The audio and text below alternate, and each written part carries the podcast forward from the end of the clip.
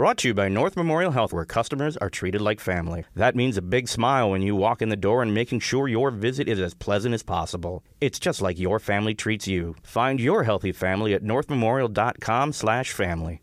Welcome to another episode of the Access Vikings podcast. My name is Andrew Krammer, joined again by Ben Goessling and Michael Rand of the Star Tribune. Hi, Mike. Hi, Ben. Hey, Andrew. How you doing? Hey. doing well. Doing well. It's uh, a big week. I don't know if you guys heard. Vikings coming out of the bye. The Cowboys also coming out of the bye. Uh, set for the primetime stage Sunday night at US Bank Stadium. We were discussing this a little bit before we dis- started recording, but um, this is I don't know, the most excited maybe fans should be. Mike, what do you think? What, when was the last time you were looking forward to a Vikings game like people should probably be looking forward to this one?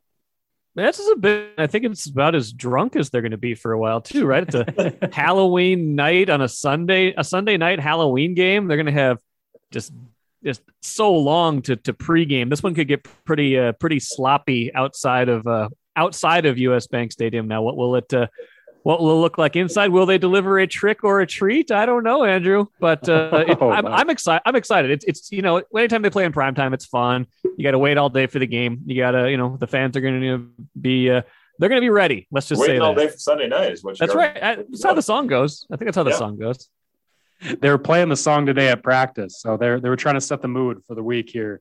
Uh, the Vikings started practicing this week out of the bye. Still did not have Michael Pierce. Obviously, Patrick Peterson is out. So we'll talk a little bit about the defensive injuries against a high powered offense. The Cowboys also have a couple injuries of note that we'll get into.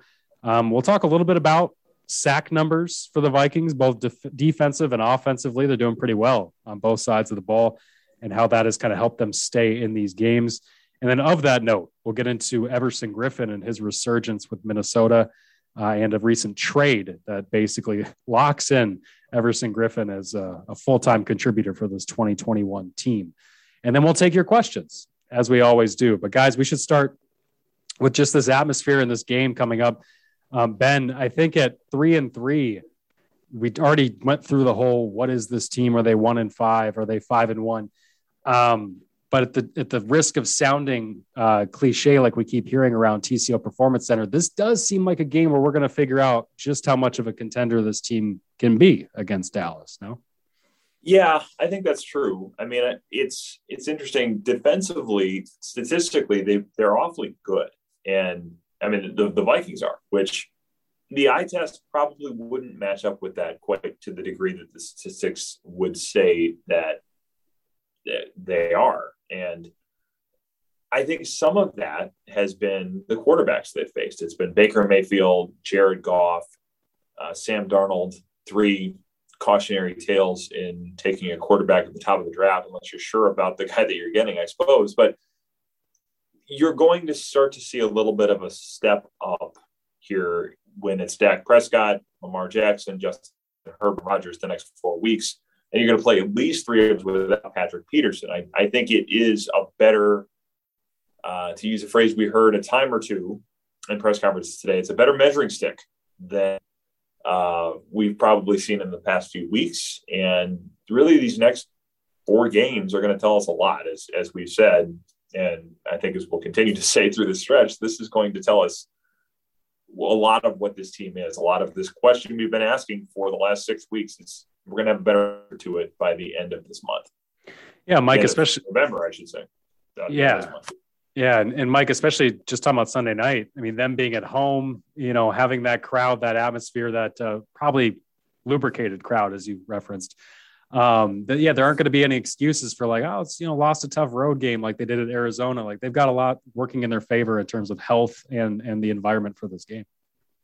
Yeah, they do. I mean, you, mentioned the injuries to Pierce and Patrick Peterson. We'll see if you know if Pierce is able to go, but not usually a good sign if he's not yet practicing. Um, I mean, it's it's kind of it's a, it's kind of a shame, but it also is kind of how they're how they're constructed, right? I mean, they've they've kind of put a lot of their money into the into the high end players, and then there's a there could be a, a pretty big drop off. Like they just they don't stop the run the same when when Pierce and, and Tomlinson aren't, aren't aren't on the field. You know, you've seen it even when they're healthy. When they when they take a little breather, the run defense definitely suffers. So if you know if I'm the Vikings, I'm I'm worried about the Cowboys offense, and I'm not as worried about moving the ball, even though the, even though Dallas has had a a better defense this year. But you know, absolutely in terms of the test, if if Dak Prescott is healthy and good to go, um, you know that's a step up in class. And I think Ben mentioned, you know, all four of those quarterbacks are a step up in class. You know, they played some good ones early on. I think you can you're starting to see that Joe Burrow is, you know, a, a pretty good one. Kyler Murray certainly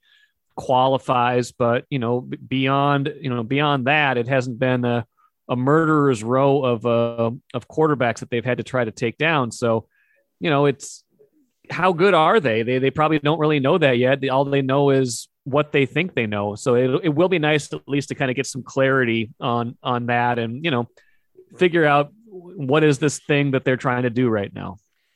Yeah, and Ben, you, you brought up defensively, the numbers would indicate they're pretty good. I, I, would have to imagine the pass rush is where those numbers stand out the most so far, right?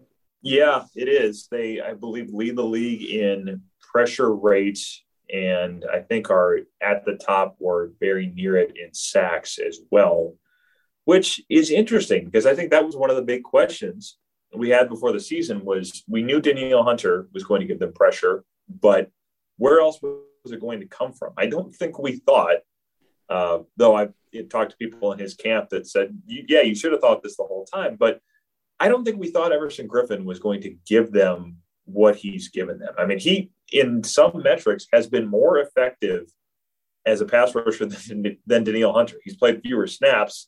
Uh, I think has generated pressure more frequently in terms of pressure per snap and pressure per opportunity to, to rush the quarterback than Hunter has. So when he's done that, it has allowed them to not have to blitz to get to the quarterback. It has, I think, changed a lot of things in terms of teams not just being able to key on Danielle Hunter all the time. And it probably made them a little more comfortable dealing Stephen Weatherly over the weekend. From what I heard, Weatherly was forcing or not forcing, but certainly angling for a trade. Wanted to be out of here, wanted to go somewhere where he was going to get more playing time. And a lot of that is because Everson Griffen has played so well that Weatherly's role has almost completely dried up. And they, of course, are able to deal him to George Paton, the GM that helped draft him here in Minnesota. And you get a little bit of cap space back and you, you swap draft picks effectively for it. But um, yeah, I think a lot of this is a credit to what Everson Griffen has done in the last few weeks here. Yeah, Ben, when you mentioned people in Griffen's camp said he should have seen this coming, did, did they just mean in terms of him coming back to Minnesota, being comfortable and kind of because last time we saw Griffen, he at least with Dallas, for instance, the team yeah. coming here on Sunday, he he looked like his career was over in Dallas. Yeah, it did, and I, I think it's more physically just that he still has the ability to do it uh, that he has the ability to get after the quarterback. The thing is, and it's going to be interesting to see how this goes throughout the year. When when he was here at the end of 2019, we saw teams start to run his direction more. Um, you know, probably as much of a sign of respect for Danielle Hunter as anything else, but he became the let's run it at 97 more than 99 kind of thing. And if he continues to play as much as he has, it's going to be interesting to see how this goes because they, they have played him in a 75, 80% of the time the last two weeks. And, and you've had to because you've been in close games and you needed to get after the quarterback at the end. But they've also played him a lot in the base. And we certainly saw that in Carolina. And I, I wonder how that's going to go if you go the entire season with this. And, you know, they talk a lot about we want to keep his snap counts down and he's in his 30s and we need to, to keep an eye on those things. But uh, I'm curious to see what they do. I, I don't know that he's asking for less because I think he feels pretty good and feels like he's able to do the job. But you know, I I would tend to think that as the season goes on, having him play 85% of the time, especially in running situations, may not be the wisest course of action.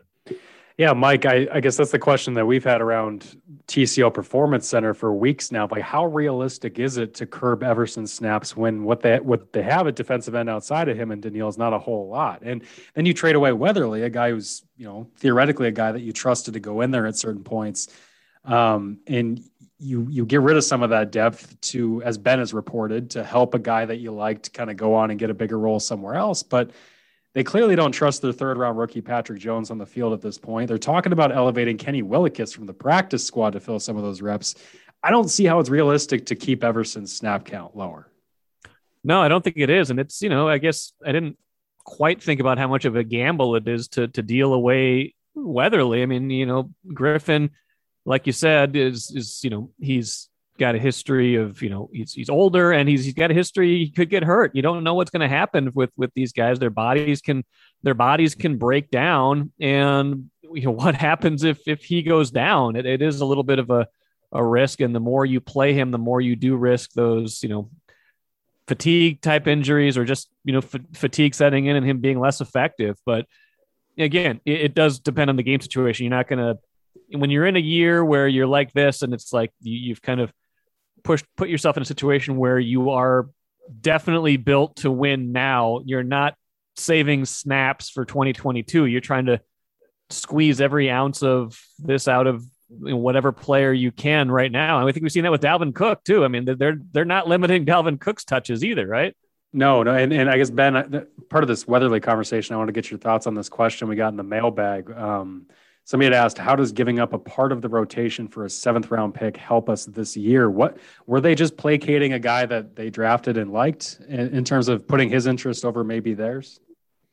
Yeah, I think that had a lot to do with it. My sense is that that conversation started in part from Weatherly wanting to move, just you know, basically seeing the writing on the wall here and saying, if you're not going to use me, let me go somewhere where I can play and where I'm on a one year contract, I can go do enough to earn my next deal.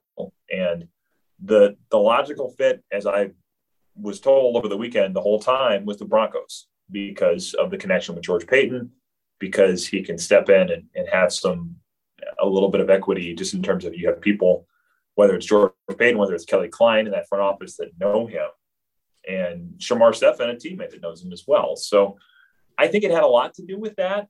The cap space is a nice, you know, kickback in terms of what they get back because they need to be able to roll some of that over into next year, given how, how tough their cap situation is next year. But it does and I think Mark Craig pointed this out on Twitter over the weekend that uh, we still got 11 games to go in this thing, and their bye week is done. So they're going 11 games from here to the end. And when it's a team that needs to win, you are not incentivized to play for the future. You are incentivized to play right now.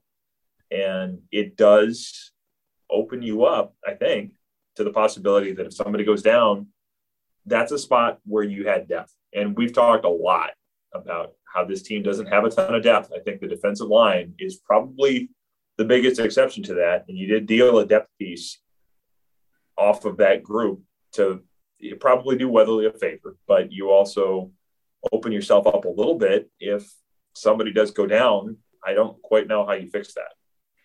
Yeah, so long as Griffen and Danielle Hunter are healthy, this pass rush seems like it's going to be much like what it was in 2019 as opposed to 2020. Um, but offensively, in terms of the sacks and keeping those numbers low, this this has been much better than 2019 or 2020. Like Kirk is is uh, Ben. You got to re- read the stat that you were telling me or telling us earlier about it, but. Kirk has been getting hit less, taking fewer sacks than I think he ever has in Minnesota, maybe even at any point in his career so far. Yeah, it's the in terms of sacks per dropback, he I think is at the lowest rate he's been at as a starting quarterback, either Minnesota or Washington. He had the first year in Washington, we started like five games. It was probably a little bit lower than that. But if you look at his entire run as the starting quarterback, he's getting sacked like 3.6% of the time. And for comparison's sake, last year that rate was 7%. So he's getting sacked about half as often this year, and he's certainly getting pressured still. The pressure rates are about the same, but those haven't turned into sacks, and, and some of that's probably luck, some of that's randomness to some degree. But there have been a few pieces to this. He has gotten rid of the ball much faster, and I think he talked about play calling today. There's probably times where it's designed to get the ball out of a little bit sooner. Uh, I think he has the fifth fastest uh, time to throw in the league this year, whereas two years ago, he had the slowest, and last year, I think he was the eighth slowest. So that's a big change. You had Christian Darrisaw come in and, and, play extremely well that first week, and you also, I think, have had some moments where Cousins on the one play where Darrisaw did give up pressure, Cousins avoids a strip sack in a moment where we have seen that happen before in the worst possible time, gets away from Brian Burns, I think gets scrambles for 16 yards. So there's been some things I think the Cousins has done. There's been some things the line has done. There's been some things in the protections. Mike Zimmer talked about it this morning. You're not putting uh, Ben Ellefson on a tight on a defensive end anymore. You're not having as many times where uh, you're singling up a skill position player. Though Dalvin Cook, I think, said he still ended up with a couple of those last week with Brian Burns, and Burns took it easy on him because they played at Florida State together. But I think the whole thing has been a group effort, and we have seen that pay off. But this last game, I, I was I just looked this up today. I was kind of amazed by the whole thing, but it's the first time since that Chargers game in 2019 that Cousins was not sacked, and it's the I mean, that was his 55th start in Minnesota regular season and playoffs. That was the fifth time he has played a game where he has not been sacked. So uh, it has not happened very often. Wow, yeah, that's that says a lot about his time in Minnesota. I was surprised to hear you say that 2019 they held onto the ball the longest, and that offense was that was pretty good. Uh, but yeah. yeah. it was because of those play action bootlegs, keeping him clean that way. They have shifted the offense a little bit. They're finding ways to spring the play action game and be less predictable, at least in Carolina. But Mike, this is a weird question, but does it feel like when you're watching these games and through the six games of the Vikings? Does it feel like Kirk is taking fewer hits or sacks? Because like, the way the offense is bottomed out at times, they're still third worst in the league and or fourth worst in the league and three and outs. Like yep. they still, when they bottom out, they bottom out, but it's not coming through sacks. So I guess it's a weird question. Does it feel like this offense is getting better in that sense when you're watching it?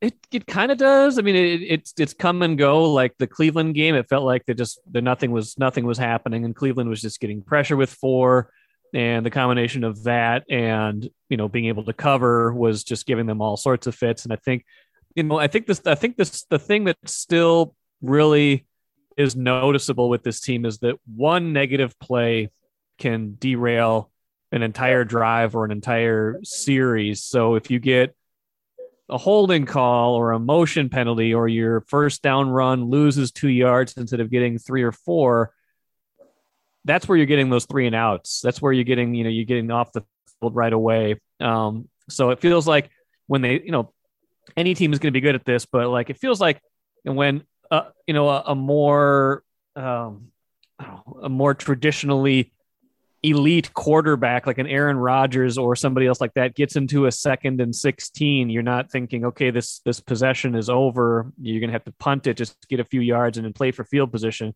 I still don't have a ton of confidence when they fall behind the chains. I do think, you know, I think some of the stats Ben mentioned were good. And I saw another one the other day that like he's had like the third lowest percentage of pressures that have turned into sacks this year.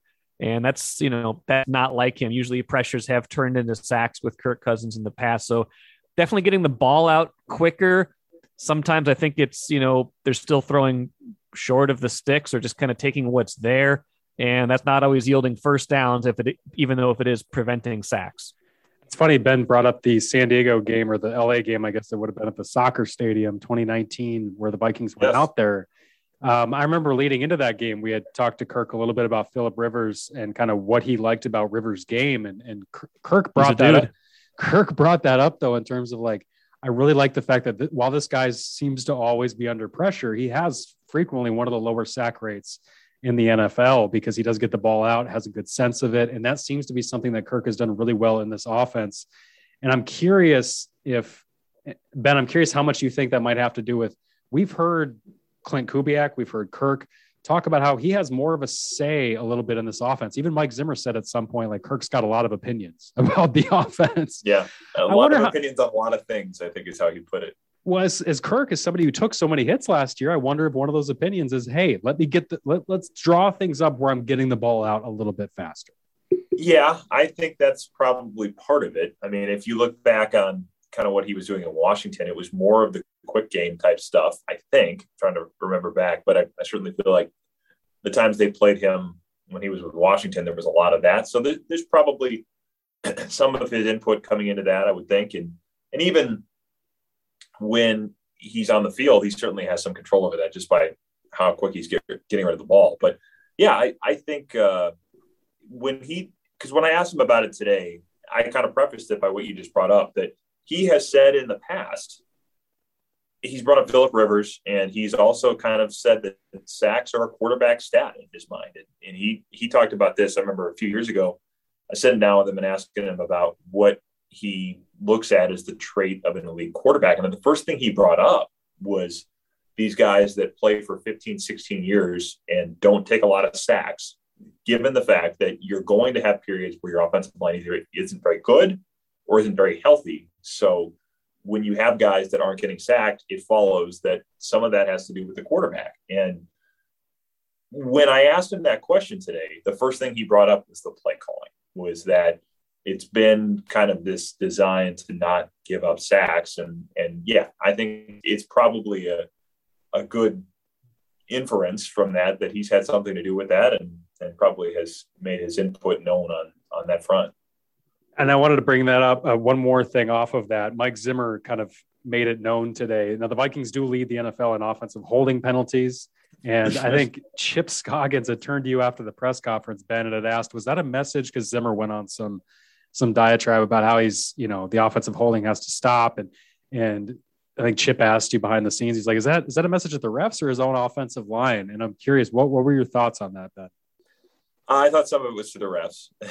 I think that was because the Cowboys have had a fair amount of these too, and uh, I'm sure he'd like them called one way and not the other on Sunday night. But yeah, I, I think that was probably a little bit of a message to the refs. Uh, the other thing that's interesting there is that it's a, obviously a Mike McCarthy coach team, and we've heard a fair amount of kvetching from uh, probably the fan base about the Packers offensive linemen over the years. And I wonder how much of that technique, and that, that probably has more to do with offensive line coaches than uh, head coaches, but I wonder how much of that technique has carried over from Green Bay to Dallas. Because I, I think one thing you do hear and see with the Packers is they've gotten pretty good at uh, grabbing on and not letting go and finding a way not to get called for holding, yeah, almost as if they're coached to do that. So I, I, I wonder a little bit. The Cowboys have had a, a, good kind of homegrown offensive line with high picks for a long time. That predates McCarthy, but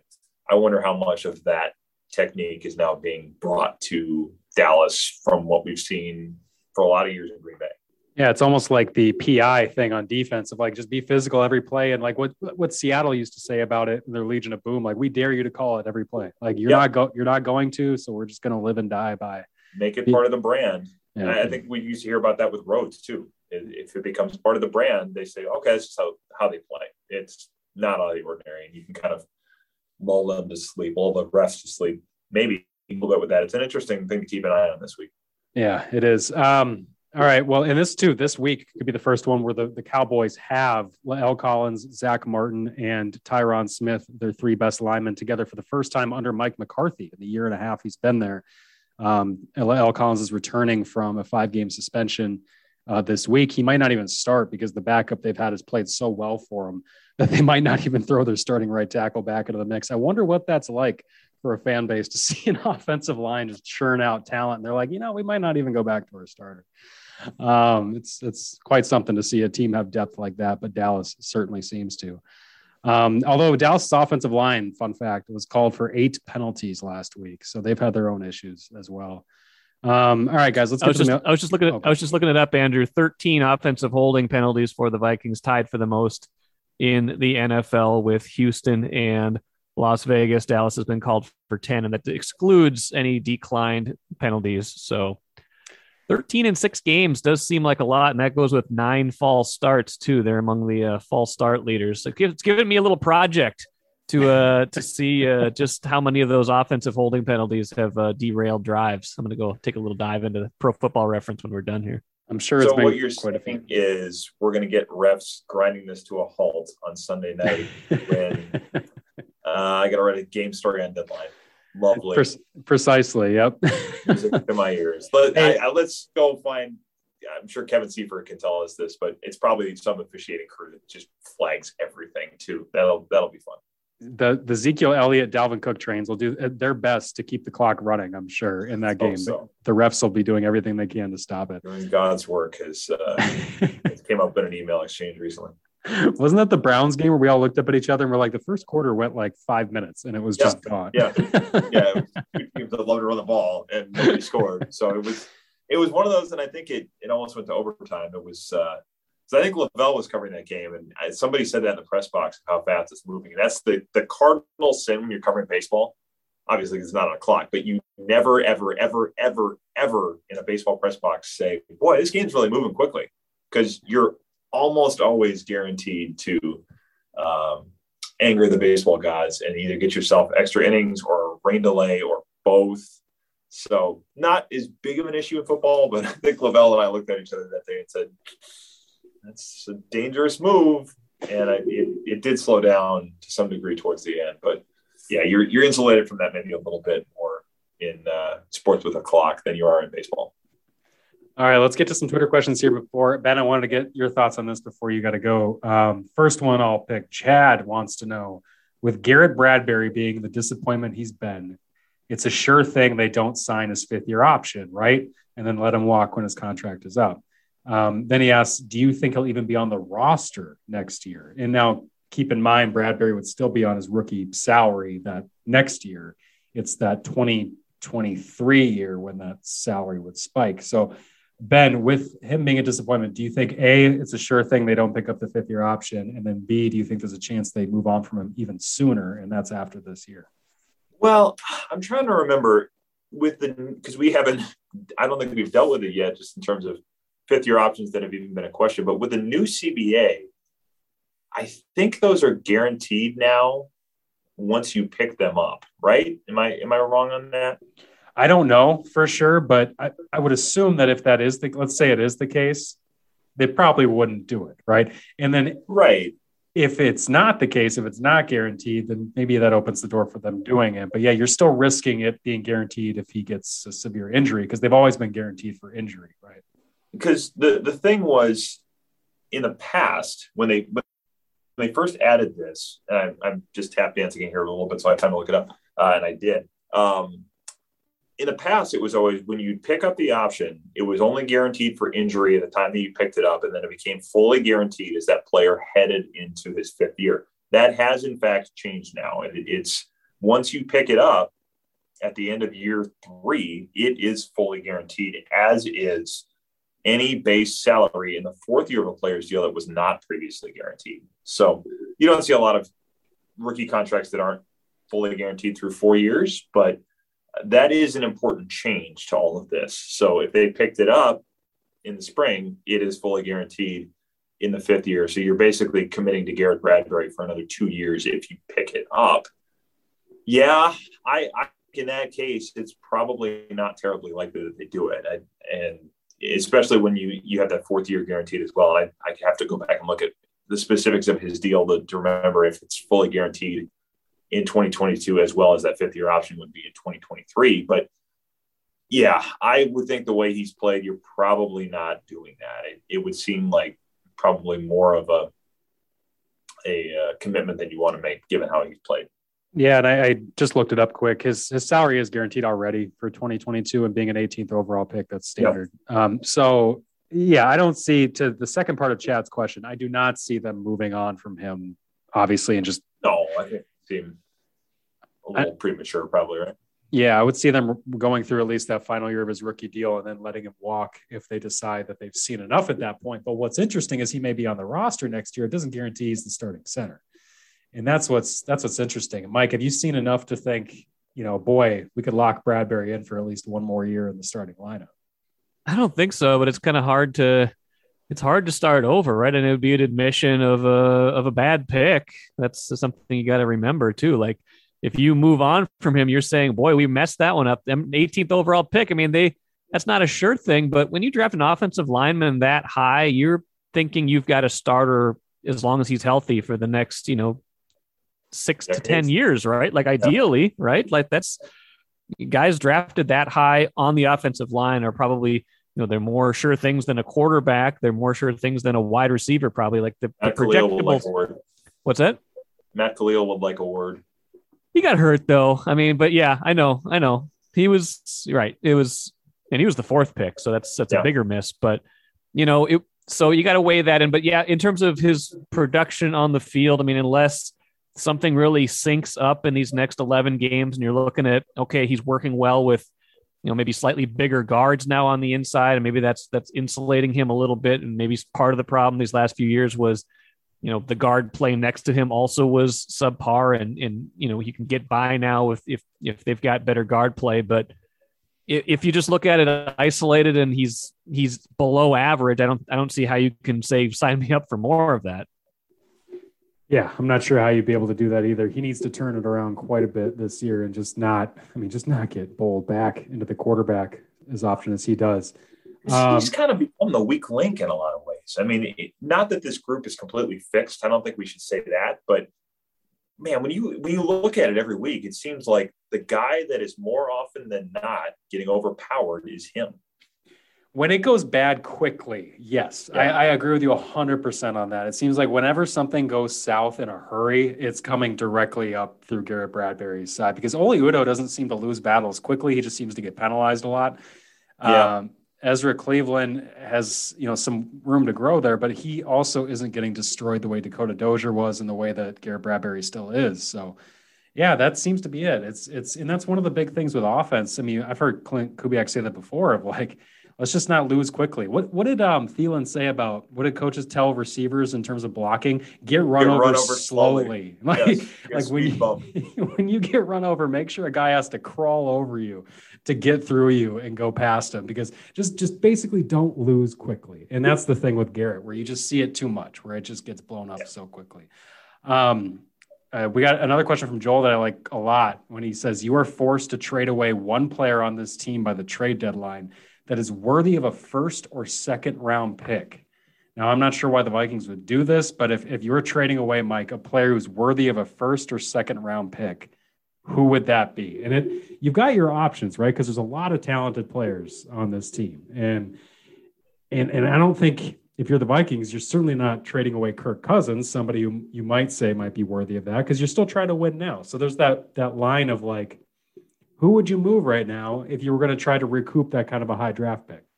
Yeah, that's an interesting question. I saw that one earlier and actually spent some time kind of thinking about it. I mean, and some of it's who do you think is worth that much? Because there's certainly players you'd be more comfortable giving up, more comfortable than others. Um, you know, is is Anthony Barr worth the first or second round pick? Probably not. Um, not at this point in his career. That was the answer I came to right away. Like I would I would move him if I were the Vikings if that was possible. I just don't think he's that caliber of player anymore, especially when there's questions about his health.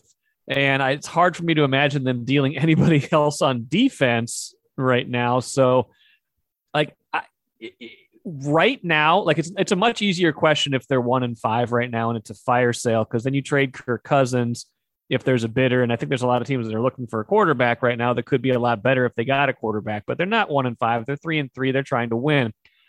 My answer, I guess, would have to be Dalvin Cook. And I think that's a little bit absurd, but that's that's what I would do. I would I would say I know that this has been the identity of the team, but I feel like the drop off to Alexander Mattison isn't all that great. It's it's significant, but you can get by. You they've still won with Alexander Mattison in there. I know the defenses have to account for Dalvin Cook in ways that they don't have to account for Alexander Mattison. But like if you're just asking me who I would trade, it would probably probably be Cook, and I guess my second choice would be Adam Thielen.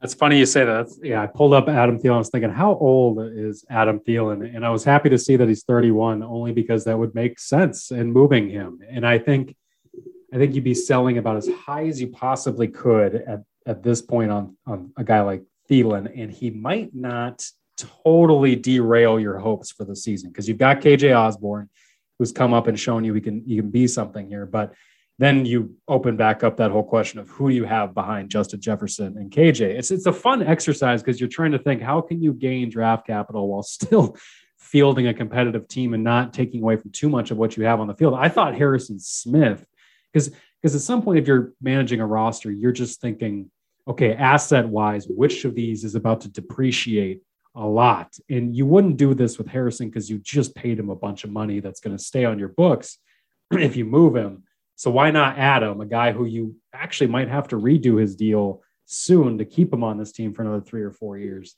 Um, and he's been on fire to start the year pretty much. So I, to me, Adam makes a lot of sense um, just because of his age and because you've got KJ Osborn showing that hey, you would at least have two capable wide receivers. Uh, but let's be clear, they're not going to do any of that. No, they are absolutely not going to do that. It's a fun thought exercise, though. Just like how would you stay competitive and yeah. still get a top draft pick like that? Um, we got a question here from Teddy Keenum. I like that name wants to know what could or should we expect from the Vikings rookies the rest of this season? And he says, particularly not the ones named Darrisaw. Because um, Christian's the only one who's playing, the only one who's going to play.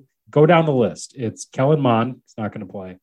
It's Patrick Jones, whom you thought should get some run here with Stephen Weatherly going out the door, but the Vikings have basically said Mike Zimmer and Andre Patterson have said each time we're at have been asked about Patrick Jones have said, well, we've got Kenny Willekes on the practice squad that we're leaning towards. So it seems that he's not going to get run right away. That would have to come in the second half of the year. Got Wyatt Davis, who's nowhere near the starting lineup right now. Their guards haven't been much of a problem at this point.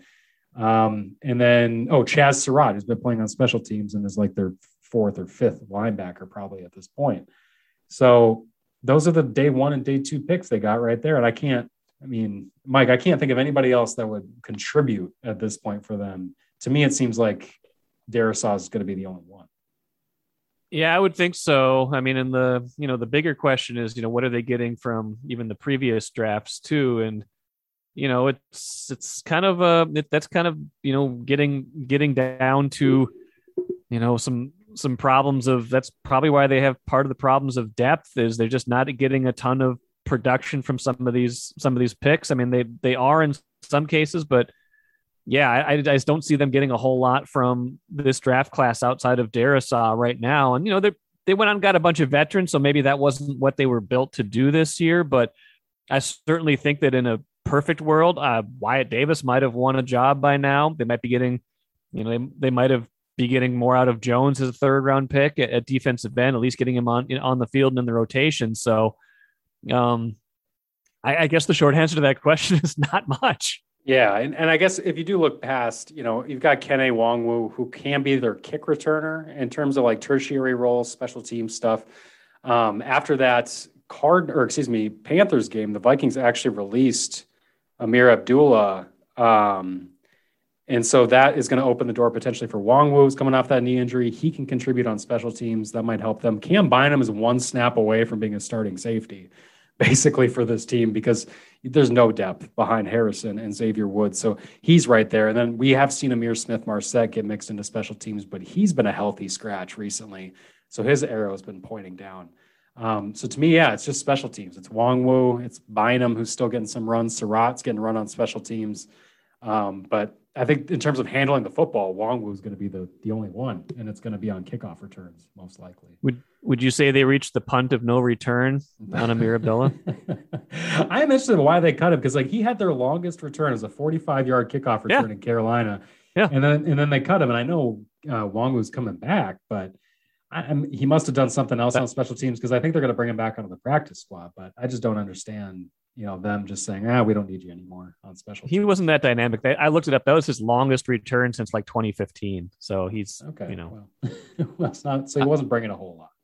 I've got one from danny here quick. Um x's and o's question which is good for you andrew. With peterson out what can zimmer do scheme wise to give help to dantzler and breeland yeah I, I imagine it's going to be a lot of two high safety stuff. This is going to put the onus on their particularly their it's gonna be interesting to see how the Cowboys do this because they can go big. They can play multiple tight end sets. They can just try to run you over, or as they did against the Patriots last week or two weeks ago, they can spread it out with their receivers and still run at you. And if the Vikings, either way, it's going to put the onus on Mackensie Alexander as a nickel corner or Nick Vigil as the third linebacker in their run defense, because I don't think the safeties are going to be helping a whole lot. If, if my guess goes they're going to have Harrison and Xavier Woods playing a lot like 2020 did with Harrison and Anthony Harris, where they're just sitting over the top of these corners, afraid they're going to get beat every play because that's what they did last year. Last year, these rookie corners got beat a lot.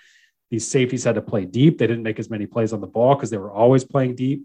Um, I think this game has to look like that because how can you trust Cam Dantzler as, as much as much as you'd like to think he's made strides? This is just going to be his first start since last year. He played quite a bit earlier. I think it would have been against the Browns, but that was against a very bad Baker Mayfield. This is a whole different environment, and so Cam Dantzler, national television, under the lights. You got to put a safety over the top of him almost every single play, which which is going to put the onus on the defensive line, those linebackers, potentially that nickel corner of stopping Zeke Elliott, because I don't think Harrison or Xavier Woods are going to be anywhere near him. Um, so the defense is going to get run over slowly, is what you're saying. It's going to be a lot of ten or eleven play drives because they're going to get you know these eleven to fifteen yard completions up and down the field. Isn't that how the? It's funny too because I think that's a little bit of how the Browns game looked when it really shouldn't have. Because I think they gave Baker Mayfield and Odell a little bit more respect than they should have. They did back the safeties off. Um, in in this game, you have to because you just I don't know how else you cover Amari Cooper and CeeDee Lamb with Dak Prescott otherwise. Because um, as we all know, Bashaud Breeland has been a liability too at points of this season. Um, Mike, we can end here with the chicken fingers statement of the week. It's a succinct and apt one. He just says the Vikings' next four opponents have an overall record of 20 and six. Yeah, that's uh that's not bad. I think again, we talked about this on the show last week. If they can go two and two in this stretch, that feels like that's you know that's holding serve in you know in both a, a direct way. You know, two and two is an even record, but it's also I think they'd feel pretty good about that based on you know what they're what these opponents have. You know, Green Bay is six and one right now. Dallas has only lost once. Uh, Baltimore stumbled quite a bit against Cincinnati. Maybe maybe we're seeing Cincinnati's a little bit better than we thought, and the Chargers are pretty good too. So, yeah, it's it's not going to be it's not going to be easy in any of these in any of these games. Um, and I don't think we should pretend like it it will be. That's what makes this Dallas game so important, right? It's like if you can't win this game, I know you're a couple point underdogs, even though you're at home. But if you can't win this one, then suddenly you've got to manage to win two of those next three, two of them being on the road. You know, one of them a West Coast game off of a you know after you know after a, week of a week of playing. So it's it's a it's a this one is almost going to define that stretch because you feel so much better about their chances of winning one out of those other three as opposed to trying to to you know to, to win two of those after losing this one. And ideally, we say two and two, but ideally one or two of those wins comes in those NFC games, right? They're they're three right. and they're three and one in the NFC right now, which is uh, that really matters for them being in that seventh kind of if you drop the playoff hunt right now, being in that seventh spot for the wild card um, if you could beat Dallas or Green Bay or somehow both, that's going to do so much for your chances. If you go out there and you beat just the AFC teams and now you're three and three in the NFC, you could still lose a tiebreaker down the road to one of these teams. That just look at the NFC playoff seeding; it is so muddled. You got those five teams or six teams, excuse me, that are you know seven and zero, six and one, five and two, and then you got just this this this clump of three and three with the Vikings, the Saints, or whatever, or um, Falcons, or you know, Bears, like just all these like teams that project to be these nine and eight teams, they're gonna punch each other silly. If the Vikings are gonna get through that, I think they really need to do it on these NFC games, especially, which is why that Carolina win was so important for them. And as you said, why this Dallas game is going to be pretty important too. Um, yeah, and that'll do it for us. Though we'll we'll be breaking it all down from US Bank Stadium Sunday night after the game. Make sure to check out our work at StarTribune.com, and we'll have a podcast recapping the Vikings at the Cowboys. Um, Maybe you should get off the podcast.